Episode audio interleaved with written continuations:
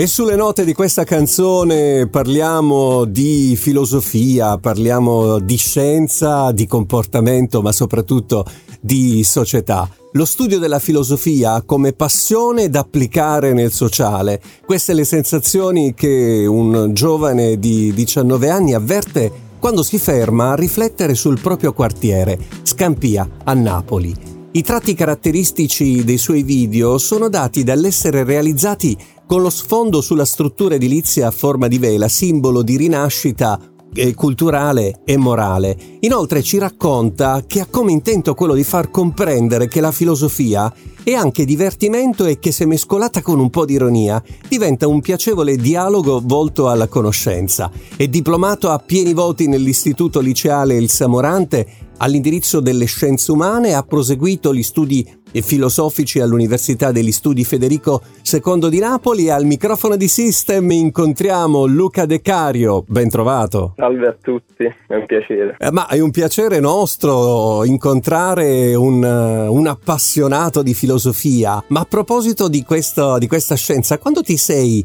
ripassami il termine, appassionato all'amore verso il sapere, verso la filosofia? Cioè, qual è stato il momento? Beh, innanzitutto è iniziato tutto, diciamo, dal quarto anno, quindi più o meno bambino all'età di 17 anni. E in realtà quando la filosofia si inizia all'età di, di 16-15, quindi verso la, mm, il, terzo, il, terzo, anno delle superiori. E io a scuola non ero un tipo molto, eh, diciamo, mm, un, tipo modello ecco, della, de, della scuola solo che poi quando tra Covid, eccetera, quando inizi a studiare quei filosofi un po' più complessi, e piano piano iniziai a vedere che avevo questa sorta di, di, inclinazione verso questa materia e mi iniziai piano piano ad appassionare. Poi con la scrittura, quando iniziai a scrivere, eh, mi innamorai sempre più, iniziai a leggere anche i testi dei, eh, dei filosofi, il primo testo, La critica della ragion pura di Kant, poi passai al trattato teologico-politico di Spinoza e piano piano iniziai sempre più ad innamorarmi di, di questa materia. Nella presentazione che facevamo di te, no? eh, raccontavamo del rapporto tra filosofia e, e, ironia. Dove inizia una e dove finisce l'altra, a tuo avviso? E quanto una fa parte dell'altra? Beh, innanzitutto tutto nasce dal mio essere, diciamo, molto ironico. Prendo la vita molto più eh, sul divertimento, pur cogliendo le eh, gli aspetti diciamo negativi della vita, no? quelli che i filosofi poi del Novecento si muoveranno sul nulla, sul dramma e anche perché sono un, un grandissimo fan, il mio idolo in assoluto Luciano De Crescenzo, una figura formidabile di Napoli nell'ambito filosofico ma anche in ambito naturalmente cinematografico e mi ha insegnato questa cosa, cioè il fatto di riuscire a prendere la propria passione ehm, le proprie inclinazioni portandole anche da un punto di vista ironico, del divertimento, anche perché sono convinto che eh, trasmettere la propria passione con quel, um, quell'ironia, con quel divertimento è, è quel mezzo per far comprendere anche agli altri la propria passione, è quel mezzo per eh, distogliere anche un po' l'attenzione e anzi attraverso proprio l'ironia ehm, coinvolgere ancora di più colui che ti ascolta. Il tempo di ascoltare un successo, stiamo raccontando di filosofia e di passioni e tra poco ci ritroviamo in diretta su System. Siete su System, stiamo raccontando di filosofia, lo facciamo con un giovane di 19 anni appassionato, abbiamo al telefono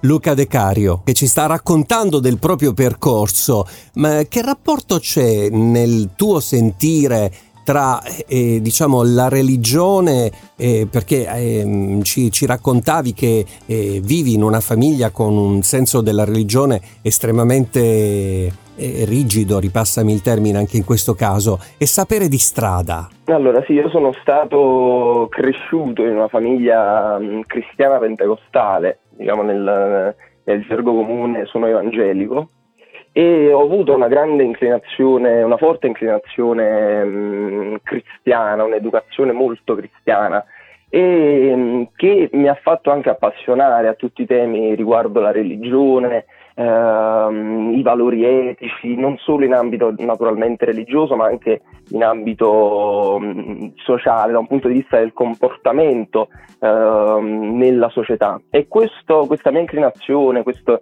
questi miei valori poi si sono riportati anche, ehm, si sono apportati poi al, alla, alla, strada sin dalle, dalle elementari quando mi ritrovavo per l'appunto dalla chiesa e andavo alle elementari proprio del mio quartiere, dove la situazione naturalmente c'erano dei casi particolari e mi ritrovavo già da, da bambino a dover, a, a, a dover affrontare due, due atmosfere completamente diverse quella per l'appunto della Chiesa, che naturalmente è un ambiente molto diverso rispetto a quello del, uh, della scuola, che poi per l'appunto questo rapporto Chiesa, uh, scuola, Chiesa, quartiere si è poi potra- protratto per, uh, per, il resto fino a, a questa età, passando dalle elementari, le medie, eh, il liceo e naturalmente poi per le strade, conoscendo sempre più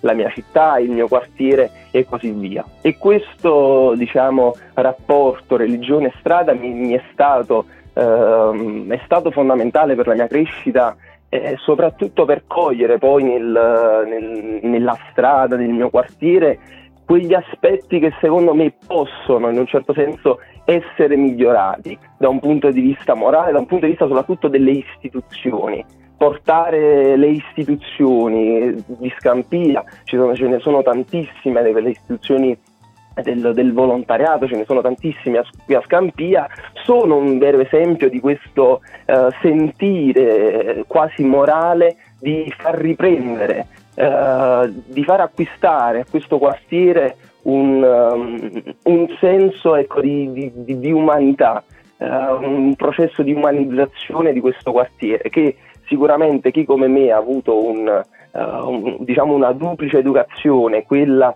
religiosa e quella della strada naturalmente quando cresci in, in ambienti del genere, eh, ti dà quel, uh, quello sprint eh, per, per, farti capire determinate cose. In questo momento, se dovessimo eh, entrare per un attimo nella tua abitazione, almeno virtualmente, cosa stai leggendo? Qual, qual è l'autore che in questo momento cattura la tua attenzione? Assolutamente Nietzsche, in tutto e per tutto. Eh, è stato sin dal liceo l'autore che più di tutti rispetto agli altri mi ha, mi ha fatto comprendere molto di più il mondo. Ci sono stati tantissimi filosofi che mi hanno fatto appassionare alla filosofia, tra cui Spinoza, ehm, Kant e così via, ma Nietzsche anche leggendolo adesso mm, sui testi, sui suoi testi è, è quell'autore che secondo me maggiormente ti porta sulla, eh, sulla, giusta strada da un punto di vista della comprensione di questo mondo, tant'è vero che poi Nietzsche verrà ripreso nel Novecento in una maniera abbastanza forte, sia da un punto di vista negativo per i vari processi di nazificazione delle tesi di Nietzsche, ma anche e soprattutto da tantissimi filosofi. Nietzsche sarà il filosofo portante e non è un caso, egli ha in un certo senso eh, squarciato quel famosissimo velo di di Maya, quel, quel, quel, velo di Schopenhauer mostrando qual è la vera realtà e mh, mm, dando anche no, un, um, un, uno strumento per vivere, per vivere la vita. E, mentre poi eh, Nietzsche no, ci propone questa teoria dell'oltreuomo, dell'Ubermensch, io amo invece poi in questa seconda parte di Nietzsche eh, riprendere no, Emil Cioran con il suo comprendere la vita che è nulla, ma su questo nulla farsi una risata, no? ricollegandomi al, alla domanda di prima, prendere la vita poi con ironia. Siete su System, stiamo chiacchierando con Luca De Cario, appassionato di filosofia, di questa relazione che esiste e di come un giovane di 19 anni che si trova in un quartiere che insomma racconta di disagi ma non solo, lui invece in contrappasso racconta di amore per la filosofia. Hai scritto anche un libro eh, che ha iniziato appunto a stilare all'età di 17 anni, Il silenzio delle masse, il riscatto della terra. un saggio che cerca di sottolineare le grandi colpe che noi stessi cittadini abbiamo nei confronti dell'ambiente. Cosa mi racconti? Cioè, com'è nato eh, il desiderio no? in un ragazzo di 17 anni di scrivere un libro su un argomento eh, socialmente così rilevante, da un impatto eh, sociale così appunto forte? A parlarne molti mi hanno chiesto no? questa domanda a 17 anni che hai scritto un libro e mi emoziono ancora oggi ogni volta che ne parlo. Io ho iniziato a scrivere all'età di 17 anni in realtà poesie, le scrivevo per diciamo una sorta di liberazione. E, ma già all'età di 17 anni eh, ero portato a, eh, a scrivere di, mm, sui filosofi. Quello che studiavo, eh, il pensiero di un filosofo lo, lo scrivevo in, in un quaderno proponendo delle critiche e così via. E poi piano piano all'età di 17 anni, diciamo verso la fine, quindi eh, verso i 18, eh, iniziai a scrivere questo, questo saggio, eh, diciamo molto, mh, mm, non molto preciso, senza un intento vero e proprio. Quando poi eh, mi avvicinai verso, verso la maturità, eh, verso l'esame di Stato, naturalmente poi eh, il bagaglio di conoscenze di filosofi, eh, letterati e così via era aumentato e piano piano con queste conoscenze si stava poi piano piano indirizzando questo, questo mio intento.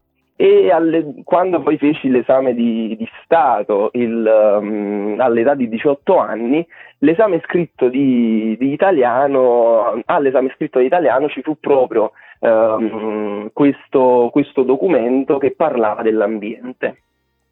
E lì per lì eh, dissi provo a, a, scrivere, a riportare quello che fino ad oggi, quindi eh, da, da, cinque mesi, quello che in cinque mesi avevo scritto, lo riporto anche per avere una sorta di feedback, la mia prima vera prova per vedere, la mia prima vera valutazione. Scrissi questo, questo saggio, questo, mh, questo tema di 12 colonne, non finiva più, e, e la professoressa rimase basita, rimase eh, senza parole. Quindi eh, fu diciamo quel, um, quel, quel, uh, quel motivo ecco, che mi portò poi a, uh, a, scrivere, a mettermi poi con dedizione dopo l'esame di Stato, uh, a chiudere, a completare questo, questo, mio libro, questo mio lavoro. E già adesso sto in, ho quasi chiuso il mio secondo libro e mh, mm, non so quando uscirà, ma eh, già ho completato anche il secondo. Luca, io ti ringrazio per eh, la disponibilità e per aver raccontato della tua passione. Ti auguro buon vento per tutto, alla prossima. Grazie. Grazie a voi.